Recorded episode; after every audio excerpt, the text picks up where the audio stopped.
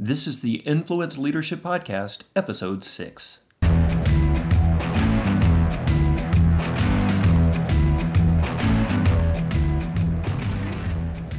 Hi, everyone. Welcome to the Influence Leadership Podcast with Chris Fuller, where our heart is to develop leaders like you and help you increase your individual influence and your leadership skill set. I'm your host, Brett Duncan. I'm joined today by Tanya Austin. Say hello. Hi there. And of course, Chris Fuller. Hey guys. Uh, the influence leadership team is in the house. The mics are set up. We're uh, enjoying our coffee, and it's time to continue to talk about leadership. Absolutely. All right, excellent. So we've talked a lot about some of the concepts in your book, Iditarod Leadership. Today is a big one um, because it, it, focuses on a few things, but really they all come together. Uh, and that's communication, awareness, and skill. In a lot of ways, how that relates to as a leader, how you give direction. Yeah. Um, so, you know, one of my f- favorite, I think I say this every episode, but one of my favorite quotes in the book yeah. has to do with uh, the difference between how amateurs and professionals practice. Yeah. Rattle that line off for us and dig in on that. Well, sure. I mean, even I, am not a golfer, uh, but when I go to the range, the moment I hit the most amazing shot, that's the last shot I take. Why? Because I want to end on a high note, right? right? Oh man, I'm awesome, right? So that did you see that shot? Uh, but um, how you practice is how you ultimately play. So amateurs will practice until they get it right. Professionals will practice until they can't get it wrong. So when you look at that practice, you know it's it's not even. Um, it's not even this. We say practice makes perfect. No, practice makes permanent. Hmm. Perfect practice makes perfect. If you practice a lousy shot for hours and hours, you're just going to embed a lousy swing. So, perfect practice makes perfect. How do we practice? How do we make sure that we are embedding the right behaviors in the team? You know, preparation is a key to success. And so as we start to build in the mechanics and as we start to build in the how is this going to run? What does this look like? So all of that comes into ensuring that the right things are done the right way. And if we're going to do that, we've got to we've got to back up and we've got to say, so what does this mean for us in preparing the team in order for us to enhance the team? So how did you see this come to life uh, on the Iditarod? Well, you know, you can't run a race. Um, number one, I couldn't run the race from Fort Worth. We talked about that. Yeah. so I had to actually put myself in a, in a place of, uh, of the adventure. But then knowing the team. So here's one of the reasons that I won't run an Iditarod race. I don't know the dogs well enough. And if you put me in charge of 16 dogs for 1,100 miles over 10 days, there may be the slightest thing as a leader that the dog is telling you, there may be a cue.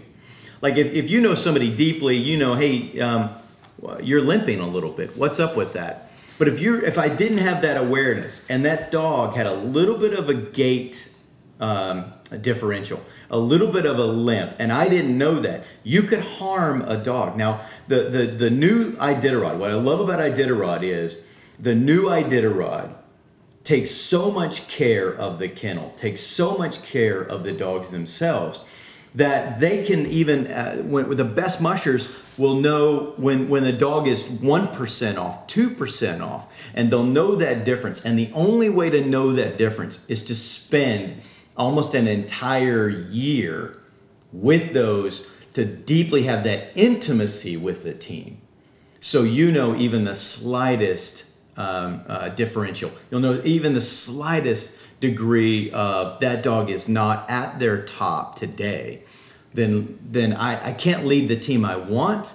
I can only lead the team I have, and only the team I have today.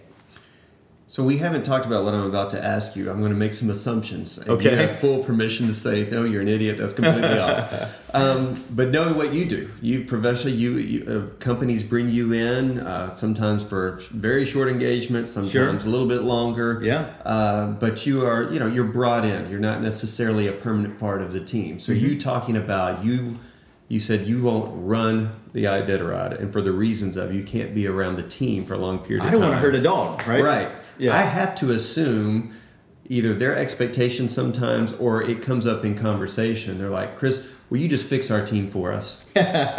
um, what happens in that situation? Um, so, you know, I, the first rule uh, uh, for doctors, what is it, the Hippocratic Oath? Um, do no harm, right? Right. So that's my first rule of thumb in, in any sort of uh, consulting, whether it's running a dog team or consulting, do no harm. And so I have to get real clear about the desire of the uh, of the leaders. But here's another one: what the leaders are willing to live. Because my deepest concern, and I've told leaders this: listen, I can educate your team to a point where they will hate you. I can educate your people to a point of what a leader should be, what a leader could be, what culture could be, what and then they start to look at what's existing and they become dissatisfied with what's existing because I've inspired them to the possibilities of the future. So I've got to back up and say, where's the organization willing to go and what are you as a leader willing to embody? And if you're not willing to embody what I'm going to put in front of your people, I've got to back up and talk about the existing, the reality of the trail, the reality of instead of the possibility of, because I don't want to um, to educate your people to a point where they would want to quit you or they would want to. So all of that comes into the clarity and the communication and knowing the team and the musher and and then the the best thing that I can do is to to make the sum of the parts better, uh, the sum of the whole better than the sum of the parts. And so, you know, talking to, looking at, at the leaders we're speaking to now, obviously one of the most important things they can do is spend that time with the team. So they actually are in a position where they are comfortable, quote unquote, running the Iditarod, right? Uh, Yeah, you know, so the best thing about the Iditarod is it's, it's it's this amazing race and this big, hairy, audacious goal, right? People call them BHAGs. You get this big, hairy, audacious goal. We're going to run 1,100 miles, right? So, I mean, that's a, a topic for a deeper conversation, but how do you run 1,100 miles? You don't. You run 26 checkpoints. So as we get into those, you know, that project management, that that aspect of what um, was amazing about the book and tying it back, amazing about the the journey and tying it back to business.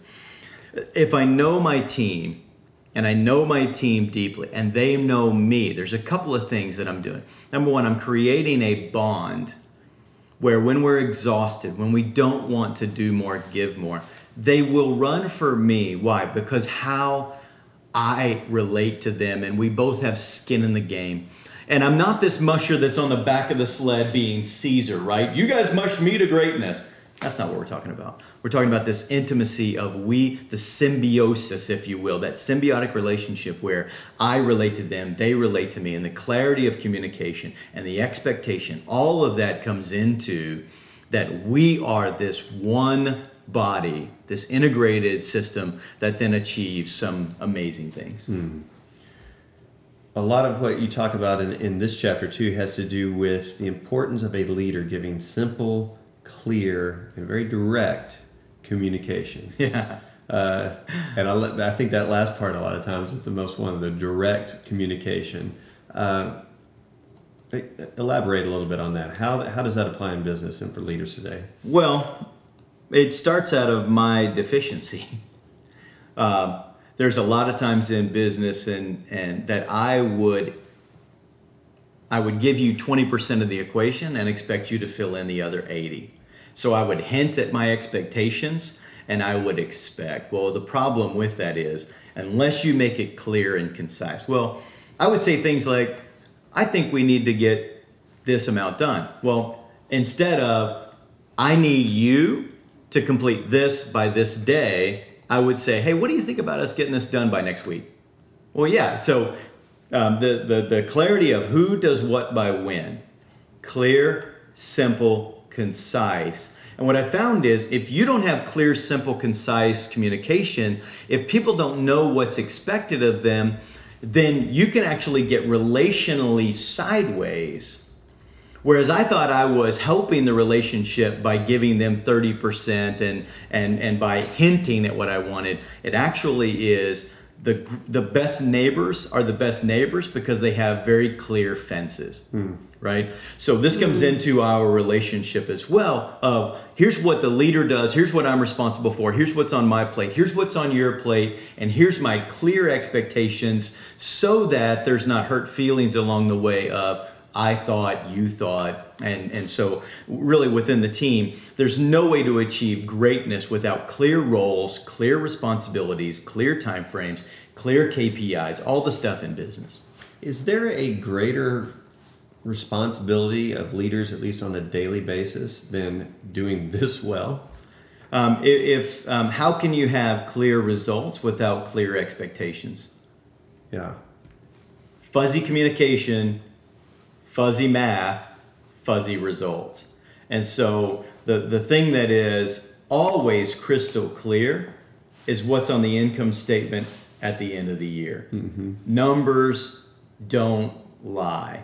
Well, how can we get crystal clear results? Again, without coming back to, we don't want to leave it to chance. Professionals don't leave it to chance. Hmm. Professionals nail it, and they are gonna they're gonna run this in such a way that I mean, can you imagine a professional uh, football quarterback going, um, "Hey, I think we're gonna run this route. I think we're gonna run this play." Well, what does that mean? I mean, there's always the chance of an audible, but you have to start with clarity of expectation, clarity of purpose. I think that's a good example too, because obviously every play, uh, I don't, you know, if you've ever seen a, a either a even high school but college and certainly a professional playbook, I mean these guys spend hours and days and weeks learning. This is what I specifically do on this play, and if Yeah. I don't do it, if it's not clear, this play really isn't this play. It's just a, a, a group of people doing whatever they want to do. And I, you know, uh, going back to that, one of the other things that I put in the in that chapter is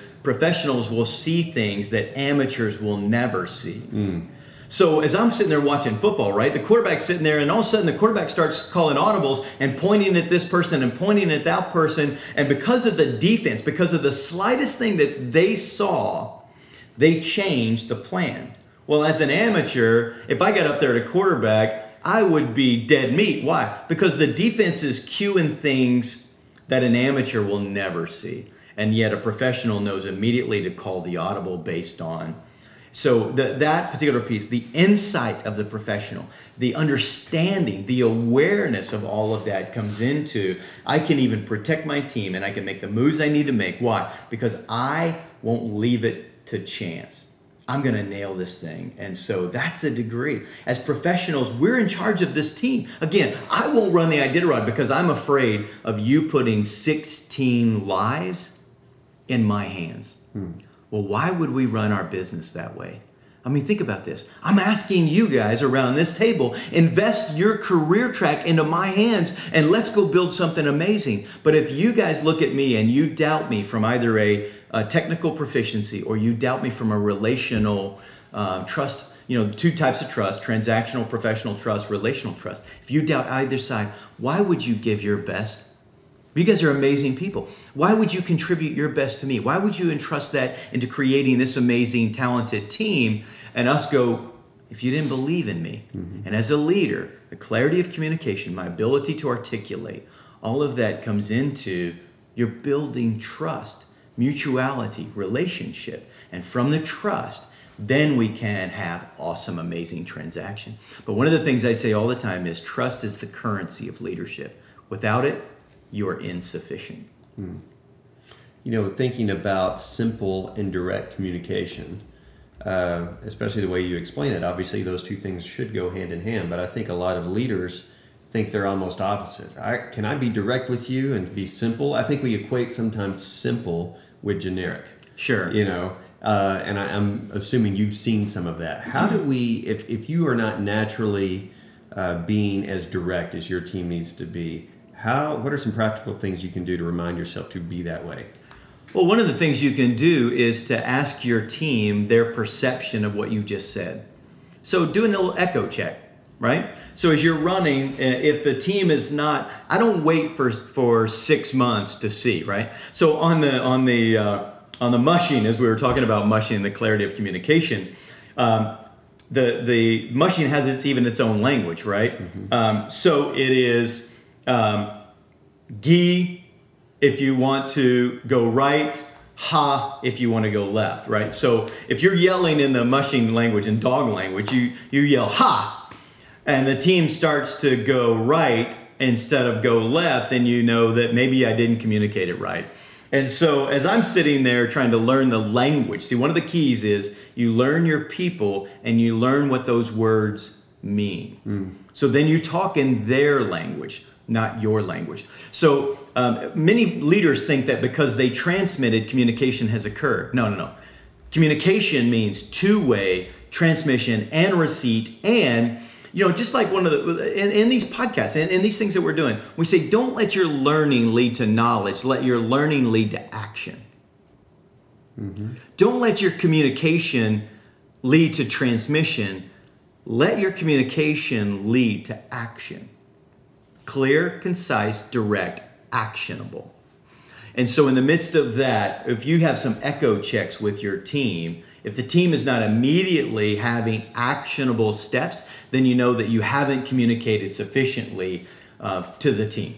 So, I've got to look at that. Are we clear? Uh, and what are we going to do? When are we going to do it? All those things come as that echo check back to me that the team needs more from me, or I just give them permission. If there's anything that I've communicated with any level of disclarity in my head, there's likely the perception, right? Beliefs drive behaviors. I believe I've communicated sufficiently. And if you don't have that awareness, I need you to give me that feedback.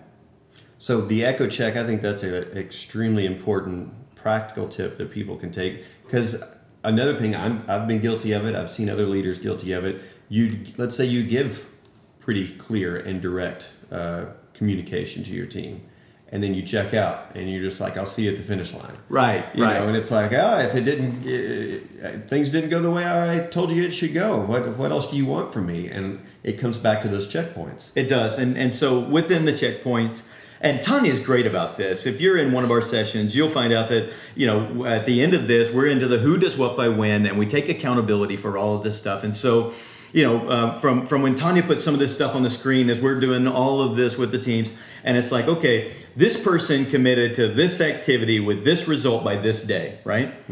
So we put interim checkpoints in, and we say, okay, so if I expected to get to there by, like for instance, for us sitting in North Texas, if I said, okay, I want us to meet in Oklahoma City in four hours, and and I say, okay, so you jump on I-35 headed south, what's the likelihood that you're going to be in Oklahoma City in four hours?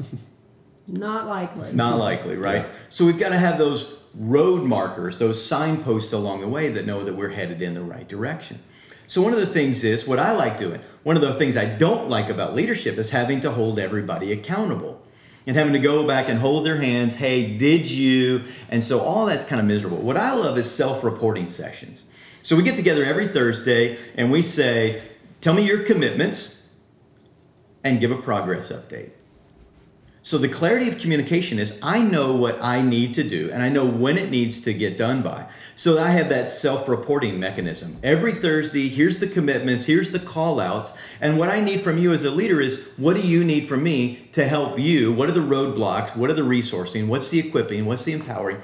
All of that becomes this self-reporting mechanism instead of me sitting there holding your hand, did you, would you, could you, and micromanaging. I want an amazing team that has amazing freedom to do what they need to do. And I'm here to equip and empower. I'm not here to hold your hand and to micromanage. And so I think the best teams, that's the communication with the clarity and setting up ultimately what becomes the team culture, the expectations, the roles, and the responsibilities. You brought up a really good point when you were talking about too the different accountability and responsibility and who's going to do what by when. So to me, when you're talking to the team and communicating clarity, there's two pieces to that. One is as a team and one is individually. The cool thing and what really is the result of communicating with the team is that I think they begin to see clearer how their piece fits into the whole because oftentimes individuals don't really see their importance of completion on specific things to the uh, to the greater good. Yeah. But when you're communicating great as a team and every member sees how their piece fits to the whole, it really I think brings it all home and makes you feel more like a team instead of someone working autonomously. The clarity of the roles and responsibilities has has two effects. Number one, clearly defined roles and responsibilities helps everyone know what's on your plate, what's on my plate. But then it gives them purpose within the team. Absolutely. And how many of us want to go to work without purpose? Well, it's just a paycheck. No, no, I want purpose. And purpose means this is my role, this is my responsibility, this is how I contribute. And in that purpose and that power, there's a payoff. And so that payoff is the responsibility, and then that known contribution elevates my game. Professionals know the role they play, and if they don't play the role, how will the team win? I love this idea of self-reporting and, and creating that culture. You know, one of my mentors uh, was doing that, and I didn't even know they were really doing it. You know, but uh, they were very good in about saying, "Here, what's the task? When do you want to complete it by?" Yeah. you know and obviously there were times when they it didn't matter when i wanted to. The, he would have to say hey i need it done by this time. But most of the time he would open up when do you want to get it done by? Yeah. and then when it came time for self-reporting if i was on track great. If i wasn't on track it was my self-imposed deadline. Right, and so right. there was this ownership obviously uh, and it made a complete difference. And he was also, you know, the, the temptation there is to answer, I can have it done by tomorrow. You know, you want to be a pleaser. Yes. And he was very open on set a realistic timeline. I'm giving you the chance to tell me Right. when you want it done because I want you to have however much time you need to do this with excellence. Um, but once you commit, let's commit. That, that's such a key piece. I've done this with sales teams for years and years. Um, how much do you believe you can sell? And then, based on your number, right? Mm-hmm. Then your commitment then tells me how many salespeople I need in the field. So if I want a $10 million business and I've got five salespeople and they each say they can sell about a million apiece, well, I either need to step them up for their territories and get them to achieve more, or I just need to double the number of salespeople that I have on the ground, right? So uh, I love that self reporting. Again, beliefs drive behaviors. So I'm going to stretch you, right? As a leader, I need to stretch you, but that doesn't mean I need to superimpose my thoughts onto you completely. I need to know what you believe you can achieve, and then I need to, to develop you into this amazing athlete, this amazing achiever, instead of just demanding of you doing a dump and run. Yeah. You know, one more thing that you've mentioned in the book um, has to do with your team's awareness of you. Your team, whether you think they do or not, they are very aware of your energy. Oh, yeah. You know, what you're worried about, your apprehensions, what you're excited about. Okay. So, and so, ma- so many of us as leaders think either they're not aware, they don't see it. But again, all it takes is for us to think about a leader we've had, and we've been very well aware, right? Yeah, what's yeah. going on there. So, how do you handle that? Well, I joke about it, and and I, uh, you know, from a negative side, right? We learn just as much from bad leaders. Uh, we probably learn more from bad leaders than we do good leaders, right? And uh, so um, I've worked for a leader. I wonder how many of us around the table have, or how many of us listening today have, where you kind of worked for Dr. Jekyll, Mr. Hyde. And we kind of peeked in the office to see who came in that day, right? They were emotionally consistent, and you kind of peek around the peek around the door, and you go, "Oh, "Not today," right? so um, you learn that the team, whether you believe they do or not, they pick up on your emotions, they pick up on the intangibles. And so for, for what I want to do is I want to make sure that as the leader goes, so goes the team, right? As the head goes, so goes the body. So as we look at that, um, I want to lead myself first in attitude and action. So as I lead myself in attitude, then I have to communicate the expectations to the team and I have to say, you know what, here's the energy that I want. And I also have to know what the other side of that is. So if I'm passionate, action oriented, the downside of that is it's not ready, aim, fire. It's fire, oop. Maybe I need to back up and do a little bit more mm-hmm. preparation. So you've got to know the team you want. You've got to know the team you have. You've got to lead with intentionality around attitude and action, and you got to know the, the, the, the, great sides of me, and you got to know the downsides of me. And when we've got to put all of that together, communicate that to the team. Why? And, and sometimes I'll let the team give me some of that feedback. Um, because wouldn't, wouldn't you rather go to work for some place that you have a degree of control in and you have a, a degree of freedom and autonomy and not everything is so tightly reined um, that you're choking back the team? We're, we're just creating this. You know what? You're spending your life with me as much as I'm spending my life with you. Mm-hmm. And, and let's have a degree of that, uh, um, you know, that, that uh, mutuality and setting the tone and the tenor for the team and, uh, and creating the culture that we want, not just the culture I want. Some great advice today, and I really think this is probably an area where so many leaders struggle. Um, maybe they knew already that they struggled, or maybe after listening to this, or they realized that they struggle. But regardless, uh, great lessons today. We talked about really the heart of this podcast is we want you to do something with it. And uh, I heard it described once the difference between training and coaching. Uh, training being the difference in what you don't know and what you need to know. Right. And coaching being um, what you know and what you aren't doing.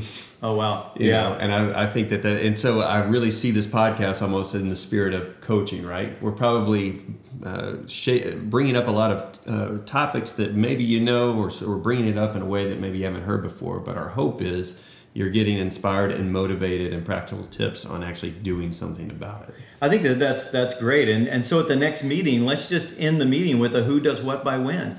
And once you see it on the screen and you say, um, this is what who does what by when, are you committing to this, yes or no? And you point to everybody on their team and they own what's on the screen, mm-hmm. then that level of commitment, and you've committed to the time frame, then the team and the self reporting, that can be a, a key piece. If nothing else, just in the meeting with who does what by when and have that clarity. I think that's a good start. Excellent. Well, thank you guys today. Thanks for everyone listening. And as always, uh, we want to hear your feedback. Uh, touch base with us on the website. And also, make sure you leave a review in iTunes. Uh, that certainly means a lot to us. So we'll continue looking forward to talking to you on the next episode of the Influence Leadership Podcast with Chris Fuller. Thanks again, everyone, for joining us today on this episode of Influence Leadership. Um, hope you got a lot out of it. We've been hearing so much from many of you, so we're going to make sure that we keep the episodes coming. As always, make sure that you visit influenceleadership.com. Lots of great stuff there, all things pertaining to Chris Fuller and his company. Uh, lots of great training excerpts, some videos of Chris on site with clients, uh, some great uh, resources you can download, documents, and things like that. Um, and also, you can connect with us there, either via email or obviously on social media. All of that information is there. Of course, if you are interested in bringing Chris in to work with your organization, we'd love to talk with you. Just go to influenceleadership.com and uh, contact us there through the information that you see there. So until next time, thanks so much again for joining us today. We look forward to seeing on seeing you on the next episode of the Influence Leadership Podcast.